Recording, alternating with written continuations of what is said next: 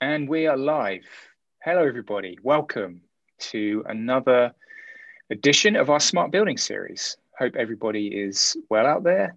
And today we want to talk about disruptive trends fueled by AI and camera edge analytics. And I'm really happy to welcome Nicholas from Security and Safety Things. How are you doing, Nicholas? Thank you, James. Doing very well. And good stuff. Yeah, very happy to be here as well. So I'm going to ask Nicholas to introduce himself and the company in a little bit, and he's going to give a presentation. But before I do that, maybe just set the scene a little bit. So of course, we want to make this webinar interactive. So after Nicholas's presentation, where he's going to discuss some of these concepts, you guys feel free to put in some questions. And we'll attempt to answer them after the presentation. Best way to do that is through the Q&A application. You should see that in the bottom of your screen. Beyond that, we are recording this webinar, and you'll be able to get a copy of that recording after we've finished. It should go up on our website probably today or tomorrow. So please, if you want to, share that with your colleagues or anyone you think you might be interested. It's pretty much it from me for now. So I will now hand over to Nicholas. Cool. Thank you, James. And yeah, welcome. Thanks again for having me. It's really a pleasure to be here. And I'm super excited to talk to you guys about new technology, what exciting use cases it enables, and how security and safety things can contribute to this. But before we get started, let me quickly introduce myself. My name is Nicholas, and I work as the Product Growth Manager at Security and Safety Things. So I've planned to give you a short introduction to our company and the platform we offer before we then dive right into the topic of disruptive technology and how this enables then exciting new use cases in smart building and smart city. So let's jump right in. We are Security and Safety Things, for those who don't know us yet. A Bosch startup, 100% funded by Bosch and run fully independent as an investment of the Robert Bosch Group. And we are growing rapidly. We were founded just a little over 2 years ago, and we have now 110 employees in 3 locations, with our headquarters being in Munich, Germany, and 2 development locations in Eindhoven, the Netherlands, and Pittsburgh, USA.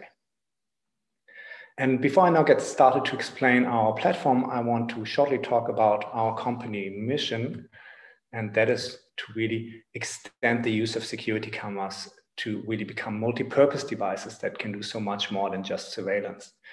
And to achieve this, we created a standard operating system that can be used by all camera brands. And this OS then connects to an application store with an extensive selection of different apps for all kinds of use cases.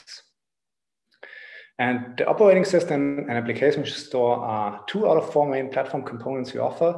So let's look at the entire platform, and consists of 4 main building blocks. See them here in the left-hand section of the presentation. And the standard operating system is meant for manufacturers to build cameras on that. We have a development environment for third-party developer companies to create these apps that can then be distributed through the application store, and a device management portal for integrators and end users to then deploy and manage cameras and apps. And what you also see on the slide here is that we are a strategic partner of the Open Security and Safety Alliance, short OSA, that consists of many companies from the industry, like manufacturers, app developers, integrators, and so on. And they together define standardized building blocks that are then created or developed by SNSD. So OSA defines the standards, and we build it based on OSA and offer it for free to all stakeholders. And our business model is to participate in app sales through our platform. And with this standardization approach, OSA and SNSD want to reduce the friction in the market so that stakeholders do not worry about integration, but can really think about innovative solutions. And this topic of standardization actually leads me to the next slide and to a question that we often get, and that's what's the difference between OSA and ONVIF? And both are actually set up to make integration more easy. That's the goal. And OSA and ONVIF are therefore also more complementing each other than competing. And ONVIF has been around for much longer, actually. They came up when there was a shift from the analog to the IP cameras, and they ensured that IP cameras can communicate to each other, so setting their communication standards, and they are now also rolling out more profiles. And the members of the ONVIF are mainly camera manufacturers. Now, if you look at OSA, that goes one step further. It's represented by all major stakeholders in the industry. And also it defines and creates standard components together. And it uses ONVIF interfaces as well. And building these components really ensures then a consistent experience for the user. And this building blocks like the operating system is then taken from the stakeholders like the manufacturers.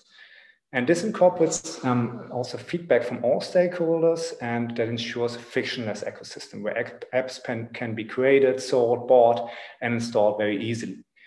And the application store is really the heart of that. It's in the middle of the ecosystem, and that's the go-to place. And it's been live since the beginning of this year, and it's accessible for everyone. So we really have set ourselves the goal to help everyone find the best suited video analytics applications. By now we have 75 apps available there from 30 developer partners. And with this, we really cover a vast variety of use cases and throughout many industries, as you can see here on the slide. So please check it out. You can visit it under store.securityandSafetyThings.com and browse through the app details there. Now, we want to talk about the technology behind these apps today. Let's then go to the next chapter. So AI, computer vision, deep learning, there's many buzzwords around that's also causing some confusion. So I would like to start off with quickly setting the scene here. So artificial intelligence is just the idea that computers can think intelligent like a human being. And there's different applications of AI, like speech recognition, fraud detection, and computer vision is actually just one of that. And computer vision is the one that we are focusing on today. And that is about seeing and understanding like a human eye. And then machine learning is the fact that computers can automatically learn a given tasks. And there's different ways of, or different sorts of machine learning. There's supervised learning, where you feed labeled data to the machine, like pictures with a label on it. There's unsupervised learning, where you feed the same pictures, but without a label. So the machine recognizes based on patterns and clusters those pictures, and also to things that might not be obvious to the human eye. And then there's reinforcement learning. So that is that machines continually learn from its environment and interacting with it. So one example there can be predictions that the machine does, and based on feedback, whether that prediction has been right or wrong, then it further learns on this. And a lot of that is based on neural networks. And neural networks basically try to represent how a human brain works in an algorithm. And you see here a little sketch of a very simplified model with an input layer, a hidden layer where the, some calculations and weightings are done, and then an output layer that's based on some sort of probability. And the more hidden layers and the more complex and deep these networks get, the more hidden layers, the more complex they get, obviously. And deep learning is just those neural nets with 3 or more hidden layers. And all this has been actually around for not only just since now, but since the 1960s.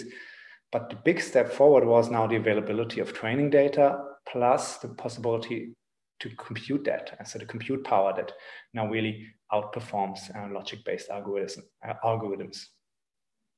Yeah, so based on this, let's look at why this is really making a change now, and how this is making a change to video surveillance and analytics. So if we talk about rule-based video analytics, that's what we've known until now or recently. And there are several key disadvantages to that that are reasons why this has not been as widely adapted as initially assumed. And it requires quite a high calibration effort, and it's hard-coded, so it's an inflexible solution. So I've one example here with a cat detector, where you would, for example, program down the animal's length and the color range it lies in. And of course, this can create false positives if you have outliers there. And I give you another example for false positives. For example, pixel movements have been used to calculate motion in many of those rule-based video analytics apps. And then a raindrop on the camera could already yield an alert. So up to now, this has not been very reliable. A lot of manual interference was required there. And that led then to the fact that this was not as widely adopted. Now, if you look at AI-based video analytics, it has quite some advantages. It has a little to non-calibration. The inferencing often happens on the edge, so it's a soft-coded program also. And if we look back at this cat detector, you would, for example, feed them labeled pictures with cats, and then the computer can then identify also cats he has never seen before as a cat and determine this. And there's actually a lot of pre-trained open source models that are now coming available, so you don't even need to train all this by yourself. So in future, there's with this AI-based video analytics, much less false positives, thus less human intervention. And you then also need to only look at the relevant footage, and that gives you also the possibility to reduce then the storage needs, because you don't need to store everything all the time. So one example for artificial intelligence is also Siri, the Apple's voice assistant. And you all know, when you have your iPhone in flight mode, Siri won't work, even if you just want to set your alarm. And the reason for that is because it only works with the cloud. And this is actually the reason why edge computing is becoming very interesting, and this decentralized analytics becomes more efficient over time. And up to now, we've seen that mainly in the cloud data processing was done. And of course, this causes a heavy load on the network if 4K video stream needs to be constantly streamed to the cloud. And this then leads to longer response times and requires quite some investments on infrastructure as well. Now, with edge computing, the analytics is done on the camera itself. And this becomes possible through very powerful CPUs and GPUs like those you find in a smartphone. And this architecture then enables more flexibility, more hybrid models. That means the cloud will not become redundant, but the dependence on the cloud will be reduced, and the advantages of each of those layers you see here can really come into play. And so app algorithms have access to uncompressed video data streams directly on the camera and can process it there. And thus, instead of storing all footage, only metadata really needs to be extracted in the future. And then, for example, an alert be sent to the cloud. And this also means less bandwidth requirements, and thus fewer latency issues, lower network infrastructure cost. And since only metadata is then sent and the analytics is done on the camera, there's also compliance with regard to GDPR, the European data privacy law. So all parts of the network will remain relevant, but in future, there will be app calculations on each level.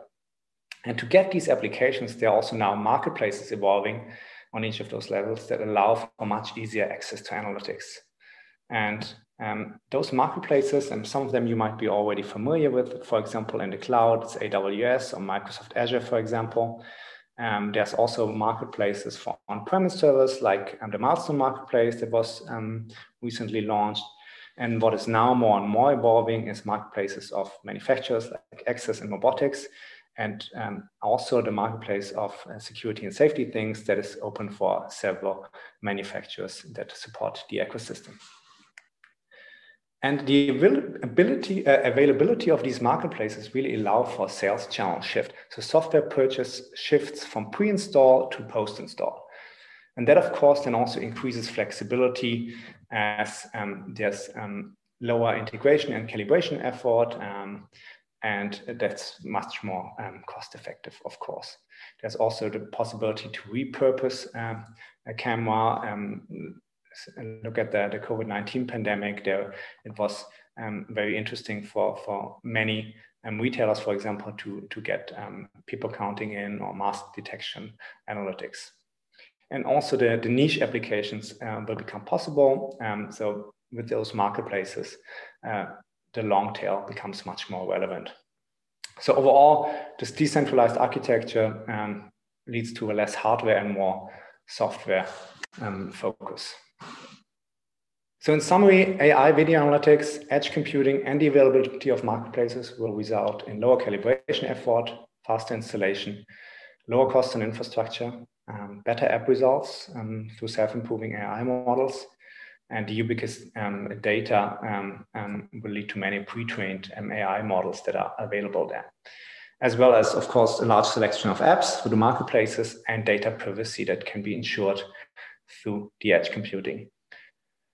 So based on this, let's look now at the interesting use cases that will be enabled through this in future. And I would like to start off with the smart building sector here, and actually with the classic security and safety. It's been around for a very long time.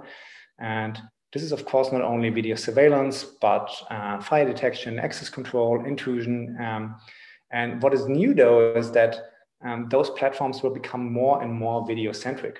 So a camera is very often involved in that. Let's look at fire detection, for example, a highly regulated market in buildings. But there are already use cases where cameras make sense outdoors, of course, like here in this picture for detecting fire in the woods. But we'll also see them coming in warehouses, for example, or in train tunnels. Look at this warehouse, for example. If you have a big paper factory, you don't want to wait until the smoke is already at the ceiling. Then you have a big fire. You want to recognize it much faster, and this is where really you have decisive advantages with the camera. The same holds too for access control. So far, it was always done with the card, but in future, face detection makes absolutely sense here. And edge computing actually allowed to do this in line with data privacy regulations and, for example, Worker Council regulations. And that's not only relevant in office buildings, it's relevant in all buildings, and of course also in retail, where customers are concerned about video analytics and surveillance. And offline retailers can really become as data-driven as their online competitors in future. And of course, as said, data privacy is a big topic here, but they are not interested in the constant video stream. They are interested in the statistics only. So they want to see, for example, the demographics. They want to understand what gender and what age their customers have, what products they are looking at so that they can optimize their product portfolio, or how they walk in the store so that they can optimize the store layout, how many prospects come into their store and how many leave as customers so that they can then also steer on that. And as said, all this data would not have to be stored. It's sufficient to extract the metadata and to load the statistics in a Power BI, for example. And what is nice is that you, of course, can also have several apps on a camera, so you can also monitor self-checkout areas. In future, you might even be able to charge the customers right as he walks out the store, because you've already analyzed what kind of products he put into his basket. And I want to close here the retail topic with an example of an app from a third-party developer on our application store, who created a simple customer satisfaction app that can be deployed, for example, at the exit of the store, where customers can just do thumbs up, thumbs down, being anonymized here, and the statistics then go into a customer satisfaction tool here. And that's, of course, already very close to building an own sensor, and that is actually relevant in a lot of building, because it actually enables efficiency gains, and training the sensors is easy often for simple use cases, and you can also cover several at once. And examples can be, for example, parcel delivery detection or location of specific objects. And you can see here, I made a quick example with one of the apps on our store, where I just put some of my objects on the camera, like my headphones, my iPhone, a mask, and I've basically fed the camera or the app data, and then I labeled it. And if you have more complex objects, you would want to place them there from several angles, so that the camera has better possibilities to really train this.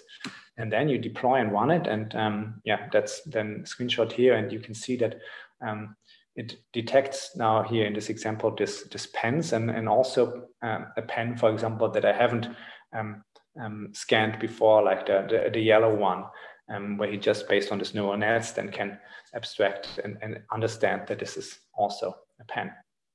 And as said, this is interesting for very individual use cases that can ensure or enable efficiency gains.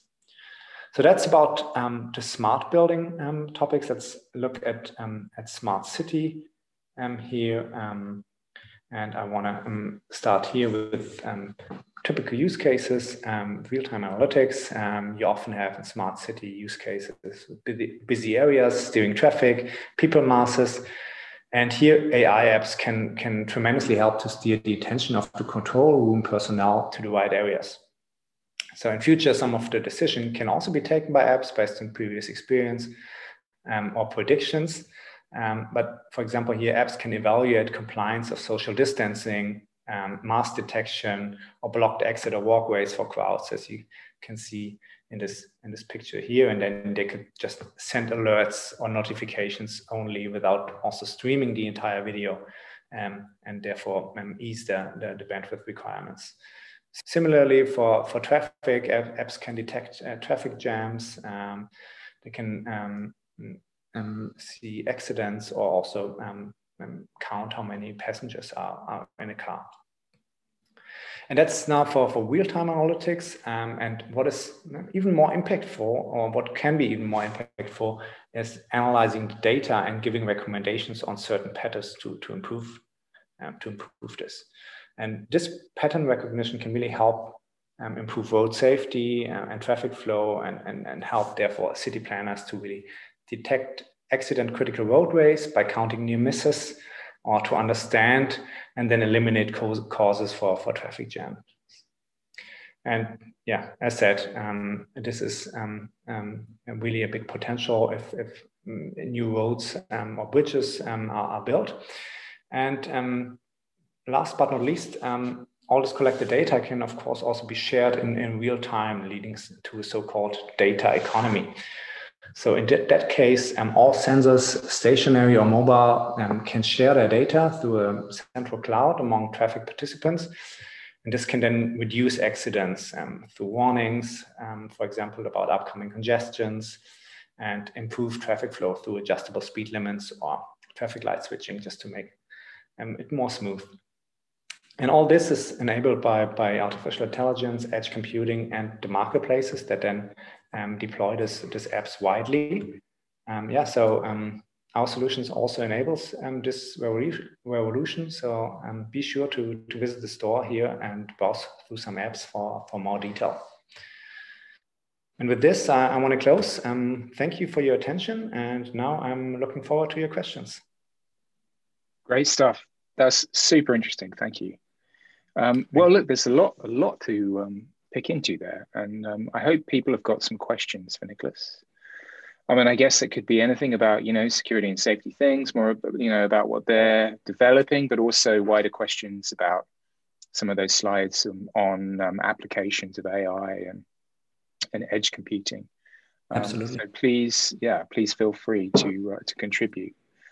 Yeah, there's a lot I took away from that. I think the first one, you know, you showed, I think, in one of the earlier slides, some of the AI use cases you identified. And I know some of them are already kind of in your app store. I mean, do you have any metrics on like what has been the most successful or the most used use case? Yeah, well, currently COVID-19 related apps are very popular, specifically now with the second wave going up. So retailers are very interested in this kind of apps. And overall, I think the retail section, I mentioned that in the presentation, is very keen on getting a better grip on data. So that is one of the sections that drives. Yeah, it's funny, isn't it? Retail often tends to like be an early adopter of like different types of technology. I think they've been doing things like analytics around people counting for a long time, haven't they? But yeah, not they perhaps did with AI. Yeah, but for a long time, retailers have been because of the pressure on margin, really been looking on or being very cost sensitive, and now they actually start to see that it's not only that they can ensure security and ensure that they detect any of that, but rather also this analytics, and that they really can, based on this analytics, improve their store layouts, improve their product offering, and therefore drive sales. And this, of course, then is a different use case for them to also invest more in camera system and specifically in software. Mm. And then I suppose they're moving towards, this more automated shopping experience like Amazon Go. Yeah. I think the Amazon Go example is very visionary and very advanced already. So I don't think that this will be just around the corner. You need really very much cameras for these installations to get this in place. And as of today, but this will be. We'll move towards that. Yeah. I actually tested something similar. There's a company here in Stockholm who have a use case you can visit. So I don't know anyone based in Stockholm. Presbyterian have a store you can like a small concept store. But I tested it and it's it works quite well actually. Yeah. Oh, cool. Very interesting. So I was able to pick up a product and I actually kind of just went for interest purposes. So I picked up the product and then you could see on your phone that it had identified what that was. And then I put it back and it was able to identify that I didn't have it anymore. So it's very good. And you enrolled before? I enrolled when I was there. So you have an app on your phone and you enroll on, and like you said, you put your payment details into that and then it then allows you access into the store. Yeah. Cool. Yeah.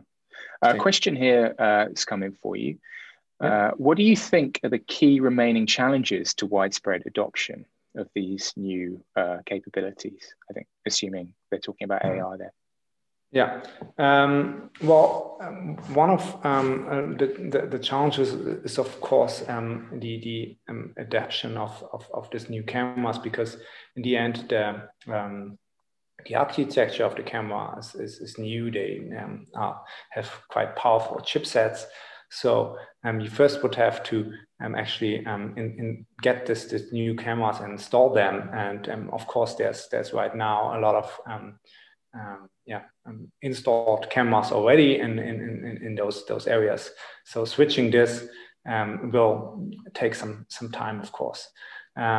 Also in the store, there is already, as said, many apps, but I think really what drives this is also niche applications that will be then widely used, and for this you need quite a high number of cameras out there in the market that is really can come into play. Mm. So you mentioned social distancing and retail as one sort of successful or interesting use cases now. 3, 4, 5 years down the line, do you have a feeling for what will become more successful with regard to sort of AI use cases? What I mentioned, or what I had earlier in the presentation, was this fire use case. I believe that is something that that can be very interesting when regulations do adopt that, because cameras will go to every building, so every building will be equipped with cameras. So the nice thing really is that you have several cameras, several apps running at once, and that I think is a big game changer. Like you can have this fire detection app running, and you can have some, like, let's take again this retail example. You have fire detection app running, you have apps running that detect robbings or anything like that, and you have analytics all at the same time. And you can even if you have several analytics apps, you can also have them speaking to each other. So apps on the camera itself communicating with each other. And I think this is really going to be the future. Okay, so more around the integration of different systems, right? Yeah. Then being able to share the data and use it intelligently. Yeah. Okay. But also, what we could see in smartphone markets with this stores at the beginning, there were a lot of applications there that were quite similar, and over time, a lot applications came that nobody thought about, and this is also something that we expect as. We made it quite easy for outside developers to come or to enter this market, to come with fresh new ideas that no one from the industry has thought about, just because they have a different angle and come from different industries. So this is what we believe is that there might be apps in future that nobody has thought about today, but that make completely sense and create a lot of efficiency gains or other interesting use cases. Yeah, no, absolutely. We can come back to that point a bit later. Got a question here, another one for you. We're trying to develop solutions for smart buildings based on vision. Can you mention some more use cases apart from fire and access related to smart buildings? Yeah, I mean, of course, smart buildings and specifically office buildings, it's always interesting to see occupancy, seeing which floors have how many people there. You can steer lighting and other things with it, and that's one of the interesting things again that the camera can via an API give out events and then steer other IoT devices in that network. So that is an interesting use case. Just thinking what... I'd add one around like predictive maintenance of some equipment like HVAC. I've seen a few companies who are doing that, who are using software to predict not so much failure, but also, looking at the system where it can improve, prove its efficiency, and then of course that leads to energy efficiency savings. Quite a few companies doing interesting things there as well. Yeah, and often what you also have during night is this guard walks throughout the buildings, and obviously you can digitalize that. So have a basically digital guard that always scans for any anything that is of interest and should be alerted. Something else I wrote down here as well, like in your description of the difference between rule-based analytics and the more sort of AI analytics, which we're seeing coming through now. You mentioned about this high calibration effort. Could you describe that a little bit more? I wasn't quite sure. Is that to do with you saying like the amount of information or data that's required to train the algorithm? Is that what you mean? Yeah, I mean, you must be, let's take back this example of a cat detector. You must come to, if you program that, right? And you need to then come up with certain patterns, and you'll first need to then see what kind of size, for example, is the cat, what color range works. And so you'll have a lot of iteration loops until you really have the feeling, okay, this is a product that now can go out to the market and doesn't come back with a lot of or too many false alerts attempts. So you really need to work as a development company quite long until you really have the detector programmed in a way that it can go out to the market. And specifically if you are not online all the time and are installed in an environment where updates cannot be driven over the air all the time, then it is quite a high calibration effort there. You probably also, when installing it, need to see that it really has exactly the right angle it is programmed for, which is then the calibration on site. So this is just something that needs to be considered. If you have a camera with AI-based video analytics, you just mount it to the wall, it has a certain angle, and based on that angle, it gets trained, right? And then it will understand. Okay, so it's more about that it's automatically working. It's automatically training, okay, as opposed to doing like pre-training and writing specific rules and telling it what to do. Okay, makes sense, yeah. Just to let everyone know that feel free to ask questions. We've got plenty of time left. If you have any questions for Nicholas around the work that they're doing, or sort of more general questions about AI, please let me know. Or indeed, any questions for me, happy to answer those. There was something, again, in like the smart cities examples you gave. I thought it was really interesting when you were talking about planning, traffic, around traffic, but I guess it could apply to any kind of urban planning, right? Right. I mean, are you seeing this happening now? How far away are we from this actually being put into place? Well, it really depends how many cameras are there already installed, and this of course is already happening to a certain extent, and where you have good coverage and where you can also track more than just one camera field of view. What you all often have as a problem is to really track vehicles throughout several cameras, and basically this handover is difficult, and then for example really detecting flows becomes more difficult. So if you can see this happening where you have good coverage on cameras already, and where you can do this handovers and really analyze the entire flow, but this is not many use cases yet. Okay, yeah. No, I think I picked up some press releases as well around similar work, not sort of based on traffic, but more around people flow, architecture, designing of urban space. Yeah, and what we've also seen is, we've been in touch with companies who have mobile installations actually. So they have mobile installations. They come to a specific city. They build up at some important crossings their infrastructure set up, and then they monitor that for a week, and that is actually then sufficient to count, for example, nearby misses, and based on that. Understand how to improve the roadways there. But that's something that's very interesting, and of course also lowers than installation costs, because for things where you don't need real-time monitoring and 24/7, you can come up with a temporary installation.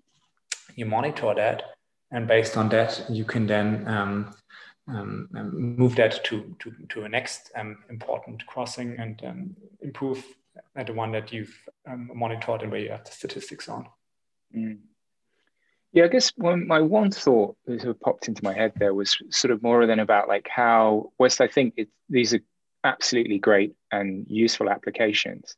Like when you sort of talk about smart cities, it's then I'm always thinking, who is ultimately the customer? Who's the person that's going to pay for it?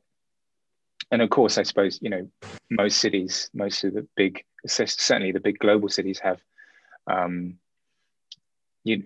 budgets for this kind of stuff and the administrations, but often, they're not particularly extensive. But I mean, I suppose maybe is this kind of stuff able to use existing infrastructure, existing CCTV, video surveillance cameras? Yeah. So our the normal camera architecture works with a specific architecture that our operating system would not run on an existing camera. But one of our camera manufacturer partners, Vivotek, is bringing out an AI box that can be attached to a camera. You can imagine it like a Chromecast stick that you put into the HDMI slot of a TV. Before it wasn't smart, by plugging it in, it is. And then you can basically run that operating system on that AI box and then deploy the apps on that. And with this, you can then also equip this installations that already exist. That's interesting. Yeah. So it's sort of like retrofitting. Exactly. Yeah. Older cameras. Yeah. So I guess a cheaper way of doing the same thing, right? Right. Yeah. Again, that kind of leads into a question I had around one thing you mentioned was that you can see the IoT platforms becoming more video centric, which I guess is something I do agree with, you know, like certainly just video recording in general is becoming pervasive, right? Like everyone's recording much more now, whether it be on a camera or video surveillance or whatever, right? Yeah, it's the most powerful sensor in the IoT infrastructure. Yeah, yeah. But again, it's like and certainly with sort of video surveillance and like, you know, we don't just cover video surveillance, we also look at smart buildings and some of the sensors that go into that. And we mentioned occupancy analytics as just an example, you know, and a lot of those companies are using different types of sensors, I think, basically because, you know, you can sense movement and the way person moves in an anonymized way, right? Without having to use a video camera. And I think the main reason just because of the expense, right? So, but of course, you know, video cameras cost is coming down. And I think, you know, ultimately, you know, we can still move in that direction. But do you think, have you any sense of how long that might take or what direction you see it going? With regard to prices of video cameras? I think that, but also, you know, how the video will be recorded as well. You know, will it be more, you know, is it just always going to be like a static video surveillance camera on the wall, or are we going to be doing more, you know, body-worn cameras, of course, is a growing use case within law enforcement, but is that, or even robots and things like that, right? How do you see this market evolving? Yeah, I believe that there's going to be a mix of different camera types. And as you just mentioned, those sensors are also relevant. There's also thermal cameras that are relevant, not only to detect fevers, but also in areas where a normal camera just might be too intrusive. And I believe that this will be in quite fast development at a certain point where you can ensure and that you are in line with regulations, and you can really make sure that you have a future-proof system, because of course no one wants to install something where he has the feeling, oh gosh, next year I have to rip them out again and get the next generation. Like, it's sometimes with a smartphone, right?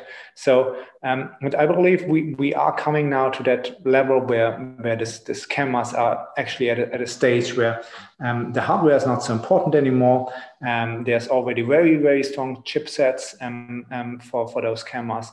And then you can really equip cameras on a large scale and repurpose them with apps.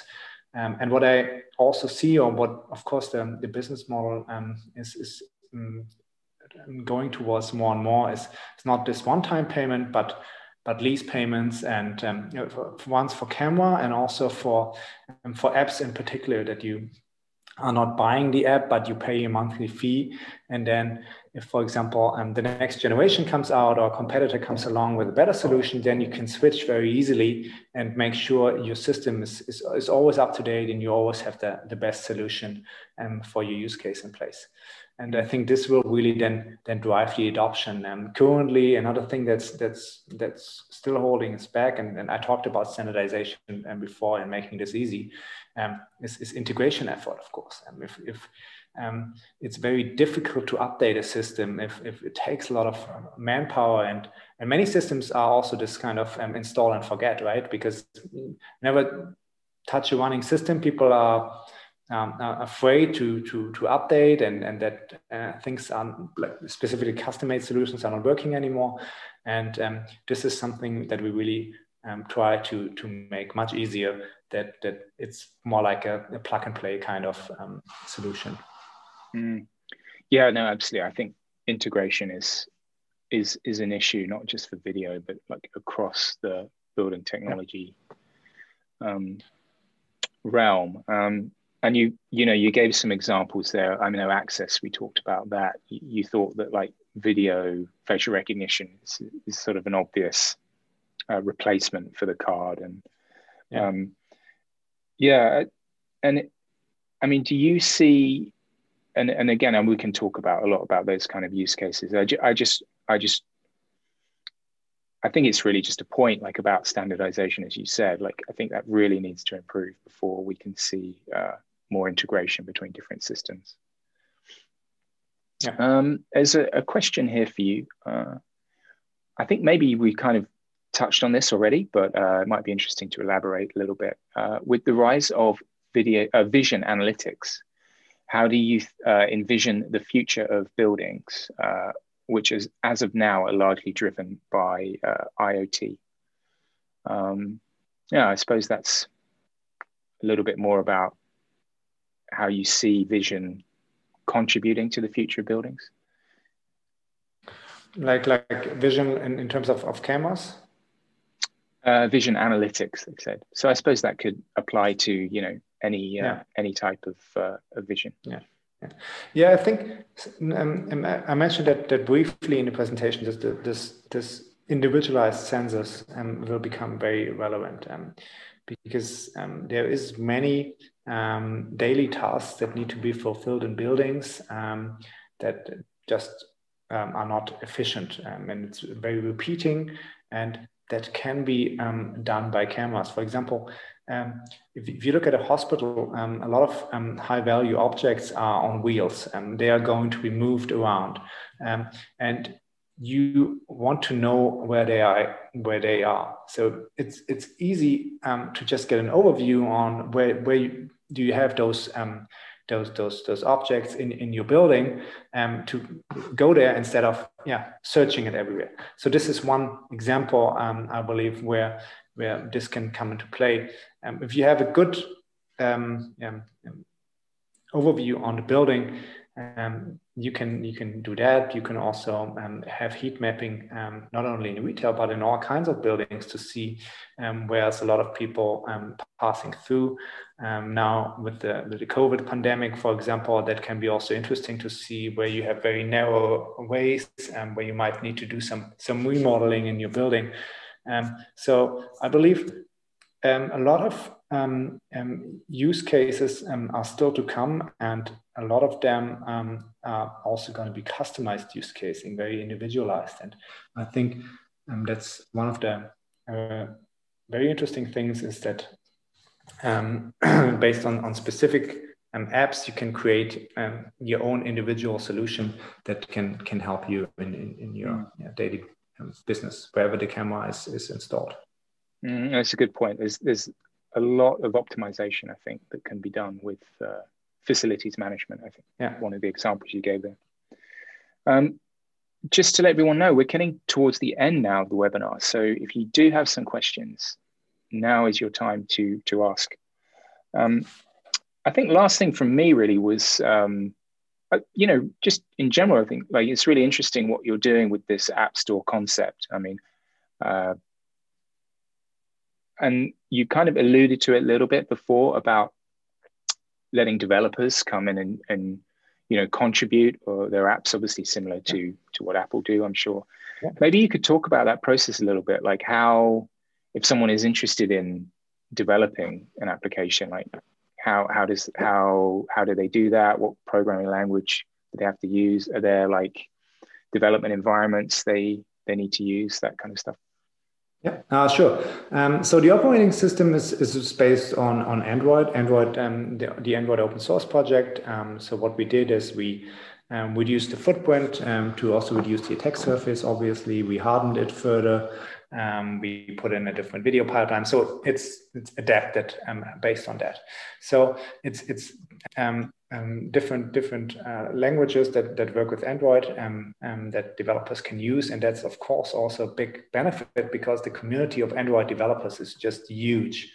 And that allows also, as I said earlier, for developers that come in from outside the industry. Now, what they would have to do is they sign up via our platform, and we'll do some checks in the background and then give them access to the developer environment and to the documentation, as well as the possibility to upload then the app in the developer console. And they download the developer environment software from us, and then they can start developing. We also have some example apps in the documentation that they can download to better understand how to program that. And once they've finalized their app, then they would upload it in the developer console. It's basically the back end of the store where they would put then the APK and all the details on the app, and then enter also price and availability in certain countries that they wish to sell it in. And then it is not uploaded directly to the store, but it's released from the app developer, and it goes into a process where we do some checking on the security of the app, making sure that there's no malware in the store, looking at all the metadata that is provided, and then releasing it and publishing it in the application store so that everyone can start purchasing this app. Okay, yeah, makes sense. And I mean, in terms of timescales, I know obviously you can't understand how long it takes someone to develop the app, but like, for example, how long would it take someone to get the authorization to download the development environment and that kind of thing? That is quite fast. So the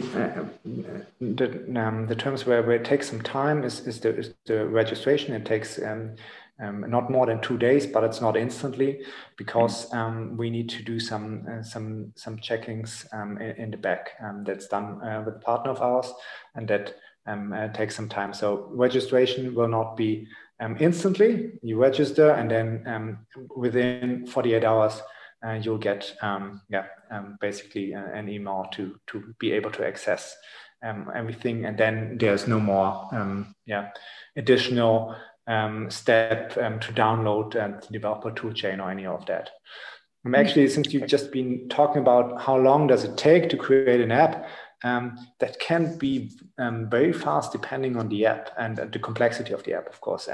But we did hackathons here where people were creating apps, for example, for a museum, a flash detector. So what you don't want in a museum is that people always go with their cameras or phones and flash the pictures. And a detector that just basically gives an alert saying someone used a flash there, and that app was created in just 1 day. So cool, yeah. Question here for you. Do you have a list of camera manufacturers supporting your app's concept? Yes, we do. I don't have the slide here, to be honest, but it is Hanwha, it's Vivotek, it's BST Security, it's Top View, and it's Bosch. So those camera manufacturer partners are currently having cameras out there or bringing out cameras on this platform. I'm assuming you're looking obviously to grow the ecosystem as well. So. Absolutely, yeah. We are currently in discussion with all major camera manufacturers. Okay, good stuff. Great. And I suppose let's finish off, like, I mean, if somebody wants to ask you some questions like in private or after this is finished, yeah. Absolutely. I can see your email address there. Is that the best way to get hold of you, or? Yeah, that's the best Twitter way. Yeah. Please get in touch. Do you use Twitter, LinkedIn? LinkedIn, I do, yeah. You'll find me on LinkedIn also, yeah, with my name. Twitter, I don't use. Yeah, good for you. Great. Well, look, I'm assuming that we've no one has any more questions, but we're very much close to finishing off. So I think it just remains me to say, Nicholas, thank you for spending this time with us, and it's really interesting what you're working on, and this whole AI analytics concept for video. I think it's going to explode in the next few years. So thanks for sharing that with us, and obviously thank you to everyone for listening. And as I said previously, we have recorded this session, so it's going to go up on YouTube, and you'll be able to find it on our website as well. And also, I think you get an email tomorrow, and there'll be a link there in that email to find the recording as well. So please share it with your colleagues. Thanks, everybody. Have a great evening. Thank you, James. Thank you.